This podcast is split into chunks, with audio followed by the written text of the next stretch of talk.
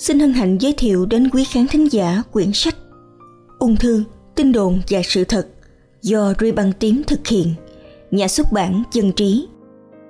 Tin đồn số 27 Quá trị không giúp ích gì trong điều trị ung thư Hiện tại, ba vũ khí điều trị ung thư chủ lực là phẫu thuật, quá trị và xạ trị.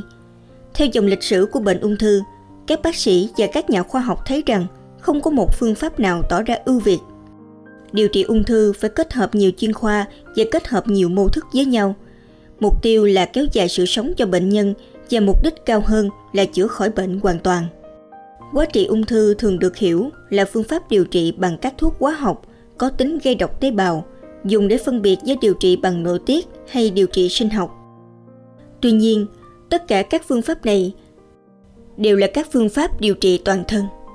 Có cơ chế làm biến đổi đáp ứng sinh học của cơ thể và đều có bản chất hóa học. Thế nên quá trị có thể hiểu là tất cả các phương pháp này. Phạm vi bài viết này chỉ đề cập tới quá trị bằng thuốc độc tế bào. Hiện tại quá trị có các hình thức như sau. Quá trị đơn thuần Bệnh ung thư chỉ điều trị bằng quá trị, thường là ung thư hệ tạo huyết như ung thư bạch huyết, lymphom, ung thư máu.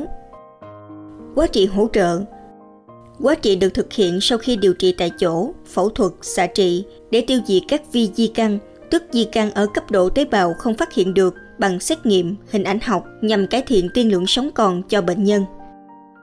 Quá trị tân hỗ trợ Quá trị nhằm làm cho các khối bướu nhỏ lại để thuận lợi cho các bước điều trị tiếp theo, thường là giúp cho phẫu thuật được thuận lợi hơn. Quá xạ trị đồng thời Kết hợp đặc tính ưu việt của quá trị và xạ trị cùng lúc để hỗ trợ lẫn nhau. Một số trường hợp kết hợp quá trị và các phương thức khác trong điều trị ung thư như lymphom, ung thư hạch hay ung thư hệ bạch huyết, điều trị bằng quá trị là chính. Bên cạnh đó, phẫu thuật được áp dụng giới hạn trong sinh thiết hạch để chẩn đoán và trong giải quyết một số tình huống cấp cứu như tắc ruột, ung thư vú. Phẫu thuật vẫn là phương pháp chính yếu. Đa phần việc điều trị ung thư vú hiện nay là sự phối hợp của nhiều phương thức – bao gồm quá trị, xạ trị, thuốc nội tiết khi có chỉ định. Có nhiều cách phối hợp khác nhau nhằm tối ưu hóa và cải thiện thời gian sống còn của bệnh nhân. Hầu hết các thuốc quá trị đều nhắm vào hoạt động phân chia của tế bào và tác động mạnh hơn trên tế bào phân chia nhanh. Các tế bào ung thư có đặc trưng là phân chia rất nhanh, mất kiểm soát, vậy nên thuốc quá trị có thể tiêu diệt chúng. Tuy nhiên, cũng vì đặc tính này mà thuốc quá trị gây ra tác dụng phụ trên các tế bào lành sinh sản nhanh như tóc, móng, tế bào đường ruột.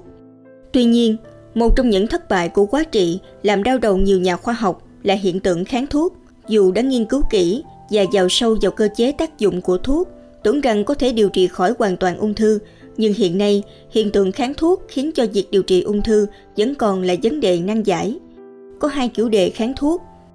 Đề kháng thuốc nguyên phát một số bướu từ bản thân đáp ứng rất kém với quá trị như melanom, ung thư da loại tế bào hắc tố đề kháng thuốc mắc phải xảy ra trong suốt quá trình điều trị do sự biến đổi thích ứng của tế bào bướu hay do đột biến một hay nhiều gen. Ngoài ra, quá trị có những tác dụng phụ làm nhiều bệnh nhân rất e ngại điều trị, bao gồm cấp cứu, sốc phản vệ, phản ứng dị ứng trầm trọng khởi phát nhanh chóng và có thể gây tử vong. Tác dụng phụ sớm, trong vòng vài ngày quá trị, nôn ói, mệt mỏi, sốt, lở miệng. Tác dụng phụ trễ, sau vài ngày hoặc vài tháng, thiếu máu, giảm bạch cầu, giảm tiểu cầu, chán ăn, tiêu chảy, táo bón, rụng tóc, hư móng, giảm thính lực, dị cảm, tê, ngứa, răng rác, đầu chi, rối loạn hệ sinh dục. Tác dụng phụ muộn sau nhiều năm Vô sinh, đột biến di truyền cho con cái, xuất hiện ung thư mới, suy tim, sơ phổi. Mỗi thuốc quá trị có độc tính riêng, bệnh nhân cần được bác sĩ điều trị ung thư cảnh báo trước những tác dụng phụ này và có kế hoạch kiểm soát tốt. Nhiều bệnh nhân e ngại khi nhắc đến quá trị, tuy nhiên dù có nhiều tác dụng phụ nhưng nếu kiểm soát tốt thì quá trị sẽ mang đến nhiều lợi ích đáng kể về mặt sống còn cho bệnh nhân ung thư. Những lợi ích đó bao gồm Quá trị có khả năng chữa khỏi ung thư hệ tạo huyết như lymphom, ung thư máu – giảm khả năng tái phát di căn xa khi quá trị hỗ trợ điều trị cho một số ung thư giai đoạn sớm như ung thư vú, ung thư đại tràng. Vũ khí điều trị chủ lực ở ung thư giai đoạn tiến xa. Hiện nay, các nhà khoa học đang nghiên cứu nhiều thuốc quá trị mới, tìm hiểu sâu vào cơ chế bệnh và hứa hẹn trong tương lai sẽ có nhiều thuốc điều trị ung thư hiệu quả. Tổng kết lại, quá trị ngày càng có vai trò quan trọng trong điều trị ung thư. Tuy nhiên, cần kết hợp đa chuyên khoa, đa mô thức nhằm mục đích kéo dài sự sống cho bệnh nhân ung thư.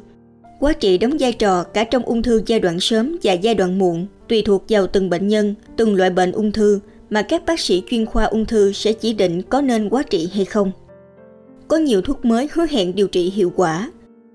Có nhiều thuốc giảm tác dụng phụ của quá trị nên quá trị sẽ không còn thực sự đáng sợ nữa.